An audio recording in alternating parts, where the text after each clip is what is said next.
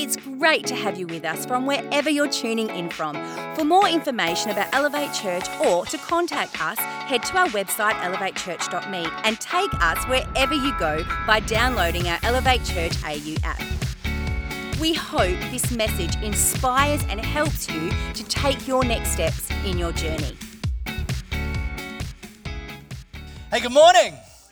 Great to have you here this morning. And also, shout out to our podcast peeps around the world, our extended Elevate family. Great to have you here for this is week three of our series, True North. It was going to be a four week series, now it's going to be a three week series. Next week, we're launching a brand new series. I'll come back to that uh, at the end. Uh, but what we're looking at in this series is some of the things that Jesus said about Jesus. In fact, John, one of his hand-picked 12, one of his four biographers, recorded Jesus as having said seven statements starting with the words, I am. This was Jesus saying, hey, actually, if anyone knows who I am, it's me. So I'm going to tell you who I am by telling you I am. And week one, we looked at the declaration that Jesus made about himself that he's the resurrection and the life. The idea that Jesus specializes in bringing dead things back to life. Last week, Steve Hall talked about and taught on the declaration that Jesus made that he is the good shepherd and that as the good shepherd, he always leads us to better places. And our responsibility and our invitation as followers is to actually go with him, to actually trust him that he's going to lead us uh, to better places. Now, those of you that were here last week, you may recall uh, somebody uh, from this stage saying that they were going to teach on the most offensive thing that Jesus ever said. He said a lot of offensive things. Um, and somebody on this stage said that I was going to teach on the most offensive thing that Jesus ever said. Um, but I started preparing for that during the week and I just wasn't feeling it. So I'm not going to teach on that. I'm going to teach on something else that Jesus said. Though it wasn't the most offensive thing, the thing I'm going to teach on today, it was possibly one of the boldest things that uh, Jesus declared about himself. And yes, I know some of you are thinking, well, well what's the offensive thing? Uh, there'll be reasonable thought. The uh, Reese, this is for you, uh, so you can sleep well tonight. Uh, the, the offensive thing is that Jesus declared that he is the way, the truth, and the life. That is so offensive. I mean, really. I mean, it, what? Aren't you a way, a truth, a life? But I wasn't feeling it. Doesn't make it less true, um, but I'm going with something else today. Anyway, if you've got your Bible app, I'm going to take us to John chapter 15. I'm going to drop us into the New International Version, the NIV, for those of you who are smart. Um, and uh, what I'm going to teach on is, is actually the seventh and final I am statement that Jesus made. So, really, what we're what we're going to pick up on is a moment in history that was actually some of Jesus' final hours on the planet, okay, as fully human.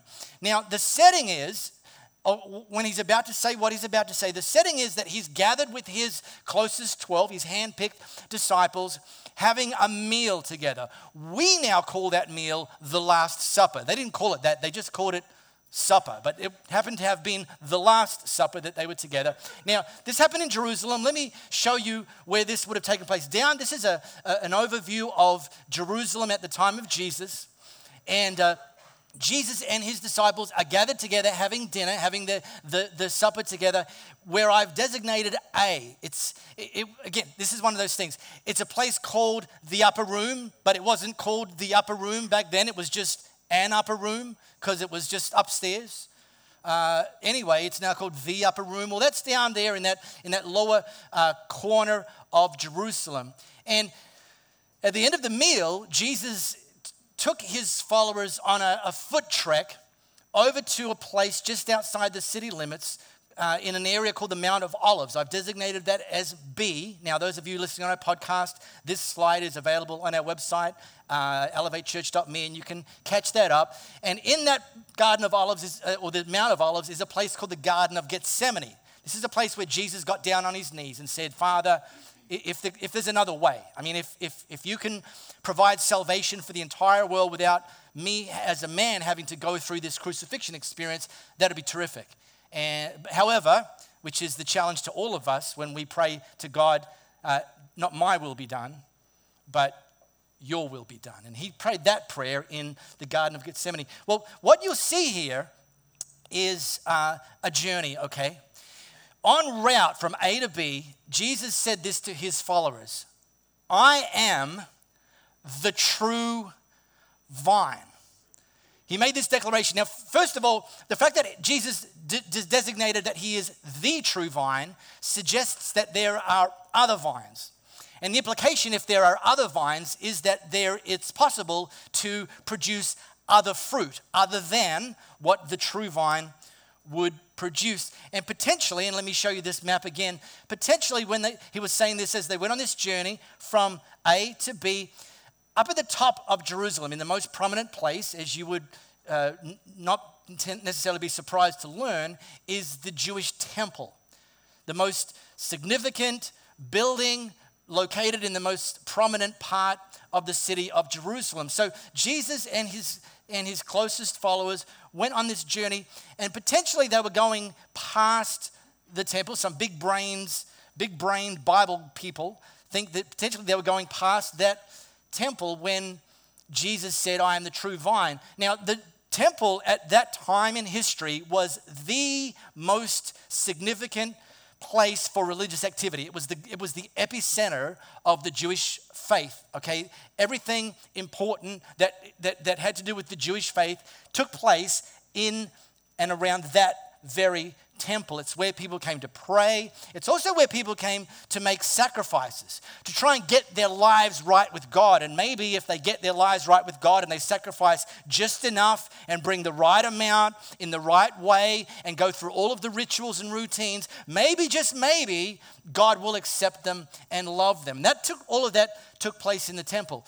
Now, at the doors of the temple was this magnificent structure which we now call the golden vine. Literally, what you're looking at, and just for scale, there's some Jewish priests down the bottom doing some uh, Macarena. Uh, the, um, this, this was entirely, this is a grapevine entirely made of 100% gold, okay, at the, at the entrance to the temple.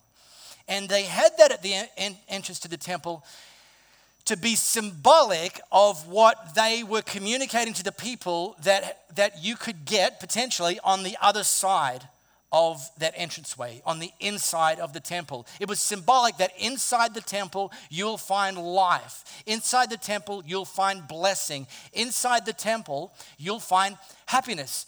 And come on, people, life, blessing, happiness. Who wouldn't want that? Come on, life, blessed, happy marriage, life blessed, happy spouse, life blessed, happy kiddos, life blessed, happy career, life blessed, happy health, life blessed, happy finances, life blessed, happy friends. Have I missed anything? I mean, you know, even if that's the end of the list, that's a pretty good list.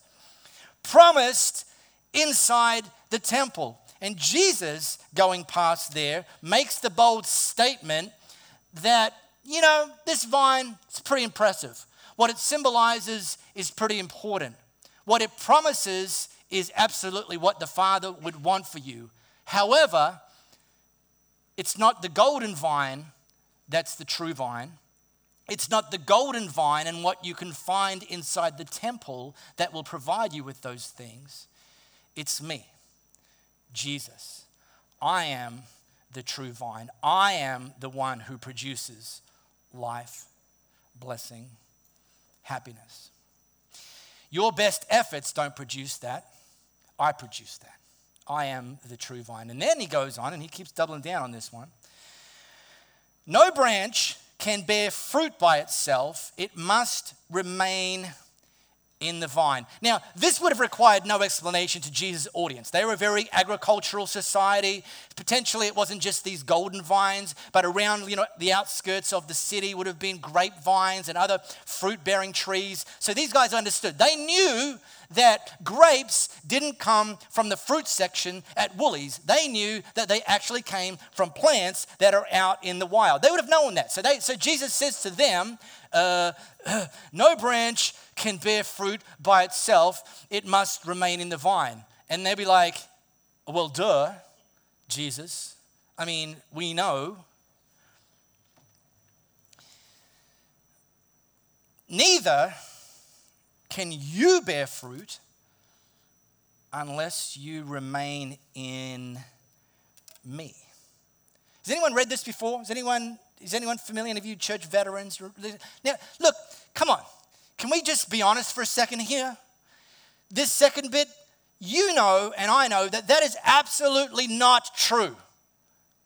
None, neither of you can bear fruit unless you remain in me. Because you know people in your life that are producing fruit and they're not Jesus followers, right? Well, this, that's it.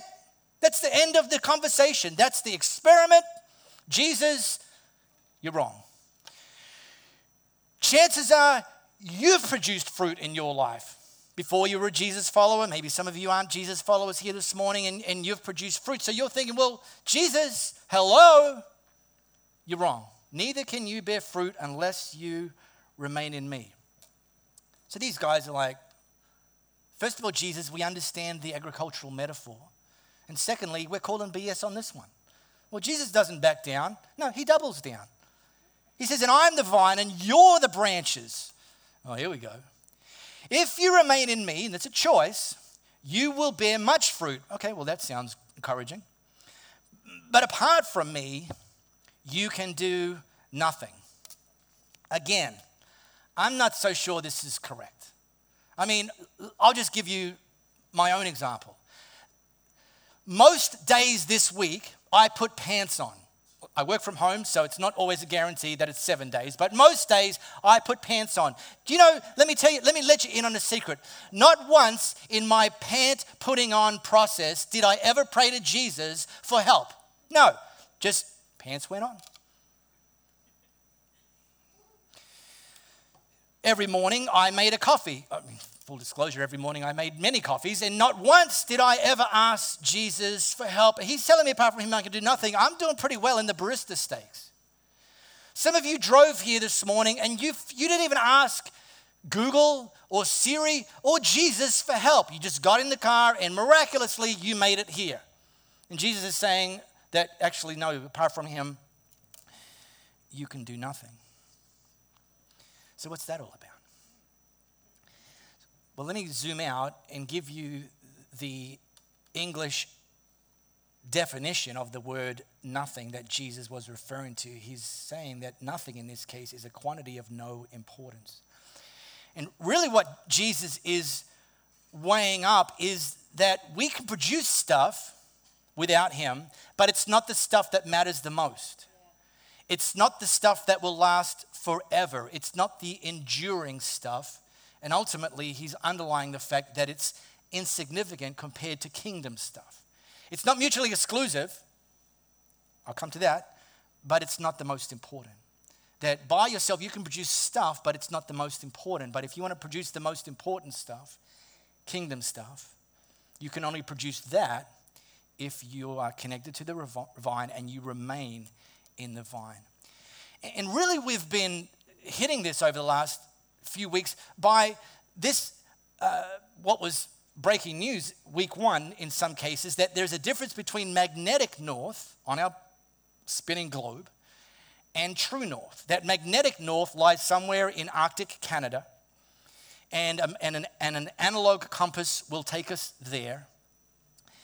True north is the North Pole, and only if we calibrate our lives in our compass will we actually arrive at, at true north. And then I made this uh, statement if you align your life with mag- the magnetic pull of culture, you'll never end up at true north. The idea that close enough isn't good enough. Now, magnetic north fruit, there is fruit that can come from aligning our lives with magnetic north. And this again, Jesus is saying, I'm the true vine, implication there are other vines. I'm true north, implication there is other north. And there's fruit that can be produced by orienting our lives towards magnetic north. Bigger house, newer car, uh, higher on the organizational chart food chain. In and of, listen carefully, people, in and of themselves, those are not evil.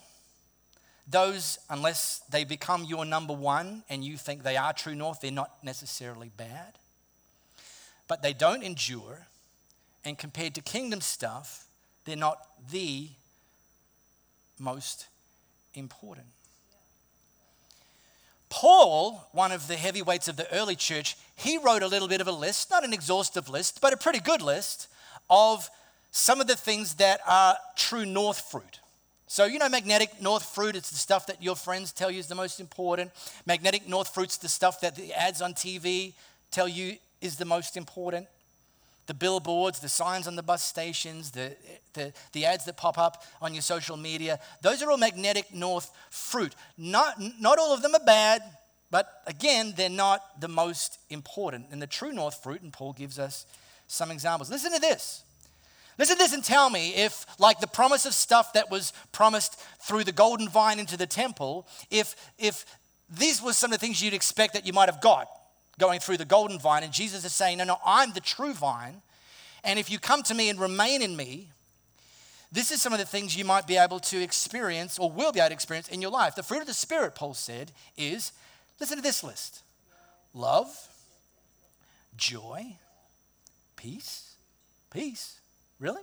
That's a thing? It's possible? In 2021? Apparently. Patience. Hello, parents kindness. Hello, spouses. Goodness, faithfulness, gentleness, and self control. Because here's the thing you can live in a bigger house and not experience peace. And if you had to choose, and by the way, you don't necessarily have to choose, but just ask yourself the question if you had to choose, which one would you choose? You can drive a nicer car and not have self control. I'm not talking about road rage, although that seems to be a thing, if uh, YouTube's telling the truth. You can have it, but not, you can move up the corporate ladder and not experience joy. So, again, this is this list that Paul says is actually the fruit of the Spirit, the fruit that comes out of our lives if we connect to the vine, the true vine, and remain in the true vine. Love, joy, peace, patience, kindness, goodness, faithfulness, gentleness, self control. Questions In your marriage, is there love or are you just kind of tolerating each other? In your household, is there joy or is it just doom, gloom, dark cloud, keep the blinds down? When you go to bed at night and rest your head on your pillow, is there peace? in your mind and your heart. Now, nobody's going to score 100% on this list. But these are the sort of things. This is the sort of fruit. This is true north fruit. And I would argue this is the best, the best, the best. And Jesus is making the point that our connection determines our fruit.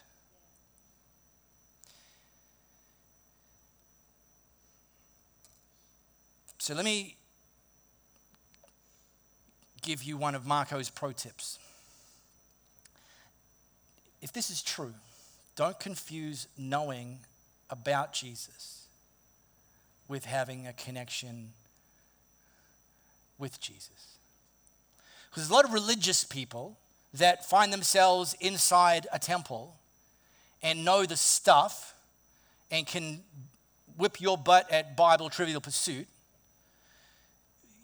which is fine. I mean, it's fine. Like, well, it's fine to a point, but that's not Jesus' point. His invitation wasn't to know about him as being the vine, his invitation was to connect to him and remain connected to him as the vine. That connection, not knowledge, knowledge is good. I mean, if you don't know Jesus and you don't know his word, eh, then, you know, I've said this before, you're vulnerable to the attacks of the devil, you're sitting ducks, you're lunch. But don't confuse knowing about Jesus with connection with Jesus. And my prayer today is that you'll move closer to a connection with Jesus. In fact, Jesus used the word remain when he's given this uh, speech on the walk from the upper room to the Mount of Olives. He used the word remain 11 times. So he wasn't just inviting his followers to make a one time connection with him, he was inviting them to go on a journey with him, connected with him, not just once, but for, for all eternity. In fact, this is one of the reasons that we tell, tell the, the, the, and, and make the point that there is a difference between believing in Jesus, putting your faith one time in Jesus, which we would call salvation. Jesus, I commit my life to you. Jesus, I want you to be the Lord over my life we call that salvation. That, that's this one time thing. But Jesus doesn't just call us to believe in him, he then calls us to follow him. And it's the following looks like the remaining. The following is the journey. The following is the tomorrow and the day after and the week after and the month after and the year after. Because here's the thing you can walk into your local grocery store or you can get it delivered uh, in some window of time to your house. You can get fruit delivered, but you can't produce fruit unless you actually remain in the vine. It's a process, it takes time, but the promise is there. And he says that we are to remain. So, my question, being a, a pragmatist, is how do we remain? I mean, I'm going to come back to how do we connect in the first place and give you an opportunity to do that if you've never done that before. But I'm going to also talk to the others who maybe have connected previously. How do we remain? First of all, and these aren't going to come as shockers to the church veterans, okay? They're not going to be like, never thought of that. No, this is going to be like, I expected you to say that. I mean, you know, seriously, two years of Bible college and that's the best you got? Yeah, it is actually. Uh, what I'm about to share, because these are the fundamentals. Number one is prayer that if we're talking about being connected to the vine, it, it, it smacks of proximity. It, it ultimately, inherently refers to proximity. And one of the ways we demonstrate and one of the ways we uh, Uh, live out proximity is by verbally connecting to the vine. Hey, Jesus, how you doing? Hey, it's like it's this ongoing dialogue that we call prayer. And, and that's, that's not just something we do in a box for an hour on a Sunday. It's not just, this is us having intimate, ongoing, remain type connection with Jesus. Here's another one. Somehow, oh, I don't, I don't know what God thinks about anything. You know, God was so good to us that He actually wrote some stuff down. Some stuff about Him, about His power, about His promises, about you, who you were created to do, your purpose. He wrote it down, and, and we call it the Bible. And, and for uh, until uh, Gutenberg created the printing press and God kind of co opted that to start churning out Bibles, before that, the only place you could uh, see a Bible and hear it was in a box where it was typically kind of chained to some fancy pantsy uh, thing, and only the paid professional Christian was allowed to read from it. And so, for the other 167 hours of your week, you just had to wait until you could come back in the box. And then some genius named Gutenberg created a printing press. And by the way, now uh, some genius, uh, Al Gore, created the internet. And then some genius created an app called the Bible app. And so now you've got the Bible in multiple versions, I might add, in multiple languages, uh, in your pocket, handbag, charger, bedside table, whatever, every minute of every day if you want. And here's one of the things that a lot of our team, uh, increasing number of our team, are finding helpful is that there's actually plans in the Bible app. Yeah. Jesus isn't going to test you on this. How many plans did you get in your lifetime? Come in. It, it, but sometimes with the Bible, you can be like, I don't know where to start. Like, I want to learn more about joy. I mean, that's like one of the fruits of the Spirit, right? Yeah, I need a bit more joy in my life. Where do I start? The Bible app, there's a search function in plans. You just type in joy, bing, and up come a whole bunch of plans specifically on joy or fear or peace or love or relationships or leadership. Or, so it's not mandatory, but wow, how good is that? Here's one one way we remain with the vine is we remain with the vine along with other branches in what we call community. That following Jesus isn't a team sport. I mean, if you want to take a wee drive through the Swan, Swan Valley sometime, it's about to be spring, it's going to be beautiful out there, you won't see a healthy vine with just one branch. And the, and the, and the viticulturalist going, This is actually my uh, prized uh, grapevine here. It's got one branch. I'd be like, Get this thing out of the ground. It's hopeless. Because the vine is demonstrated when it's got multiple branches. And so we're not the branch, we're a branch. And together we produce collective kingdom fruit. So I would say to this for us here this morning, prioritize gathering in our live experiences. By the way, Melbourne, one of my friends texted me this morning, said, how we doing? Day 217 of lockdown in the last, and they're, they're just doing church at home, which is like, okay, great, I'm better than, but uh, anyway, we could go on about that. But lockdowns are not lockdowns. It's this idea that we are called to produce fruit collectively that we're collectively. The elevate groups, we have elevate groups. This idea that, that one hour on a Sunday where we sit in rows and look at the back of someone's head is not the whole picture. That we also uh, have the opportunity to gather in homes or coffee shops or restaurants and actually circle up and actually do life together. And here's a final word, and I just want to talk to uh, three groups. And I mentioned a group that, if you've never made the decision to make Jesus your Lord, if you've never connected to Him in the first place, then I, then I invite you today to make that decision. And on our online experience tonight, I, I'm making the same invitation. People joining in there. If you've never made that decision, today I invite you to make that decision. And if that's your decision today, to start connected to the vine, let us know. Let us know because we want to go on this journey with you.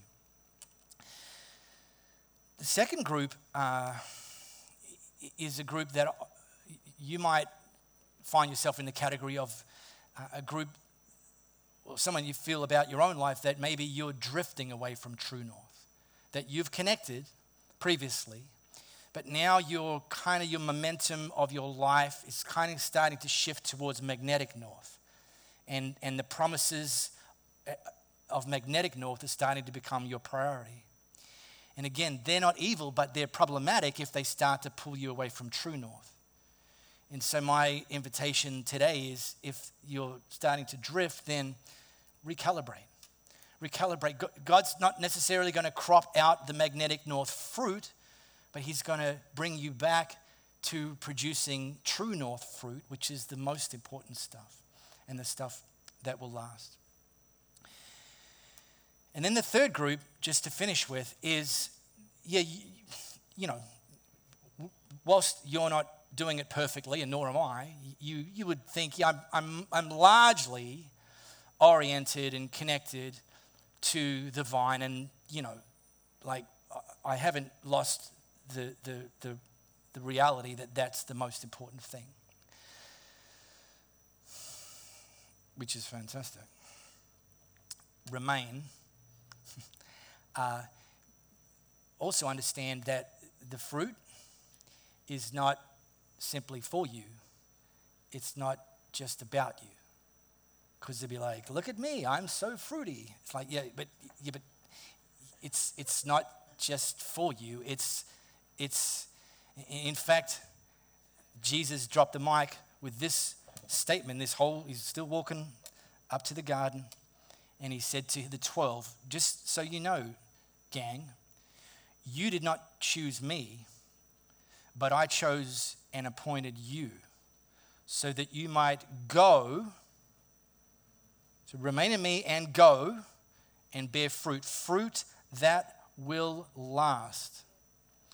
So today, uh, and Jess already mentioned this during our worship, today as a church, we're finishing 21 days of praying and fasting together. And we set about that 21 day journey with the single, explicit goal and direction to say, God, help us as Elevate Church become more effective in reaching people. That we don't want to be sitting around with the fruit bowl. By the way, if you're just thinking it's all about you, and then collectively as a church, you think about it's all about you, uh, before long, we will become what I like to, to call the granola church, full of the fruit and the nuts and the flakes, because that's not what God's best is. That He wants to produce fruit in us that we can actually give out to other people. That the fruit that will last is the fruit that will last is people. Yes. Oh boy, I had a whole other thing going on there. I'm to pump the brakes on that one.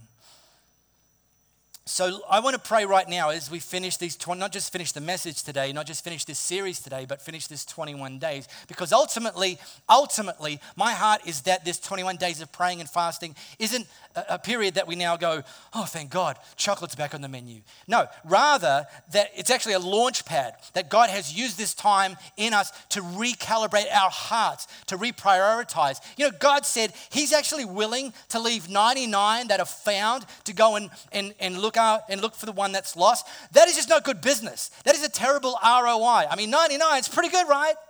And He says, no, no, they've found. This one's lost. And so I'm going to go looking for them. So, in your life, in your sphere, as in mine, we have people. And hopefully, in these 21 days, they have become more important than ever. Their salvation has become more important than ever. Friends, family members, colleagues, neighbors, fellow students, etc. I want to pray for them with you now. That, that, that, that, that that it bothers us that they aren't connected to the vine, that we're passionate about them connecting to the vine. So, right now, I'm going to pray for them, not for you, although I'm going to pray that you're increasingly effective in influencing them. God,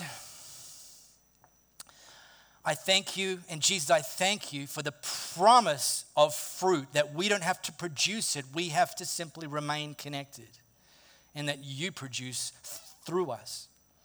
So, God, as a church, individually and corporately, as we commit to remain connected to you, to, to, to, to make true north the most important thing and not get distracted and pulled off towards magnetic north. That the people in our sphere who aren't yet connected to you, God, that our hearts would burn for them, that our, that our prayers would cry out for them, that, that our ears and our hearts would be open to opportunities to, to, to just put Jesus on the table with them, not in a pushy way, not in an offensive, stupid, religious way, but in a life on life, heart on heart way, the same way you did it with the people that you called to follow you. We thank you in advance. In Jesus' name, amen. We really hope you got a lot out of this message. If you live in the Perth area, we'd love for you to join one of our live experiences. For times and directions, as well as information, head to our website, elevatechurch.me. For those of you beyond the Perth area, we'd love for you to connect with our online experience, which premieres every Sunday via YouTube and Facebook Live, and on demand immediately after. And to partner with us to reach more people by giving financially, head to our website elevatechurch.me and also download our Elevate Church AU app.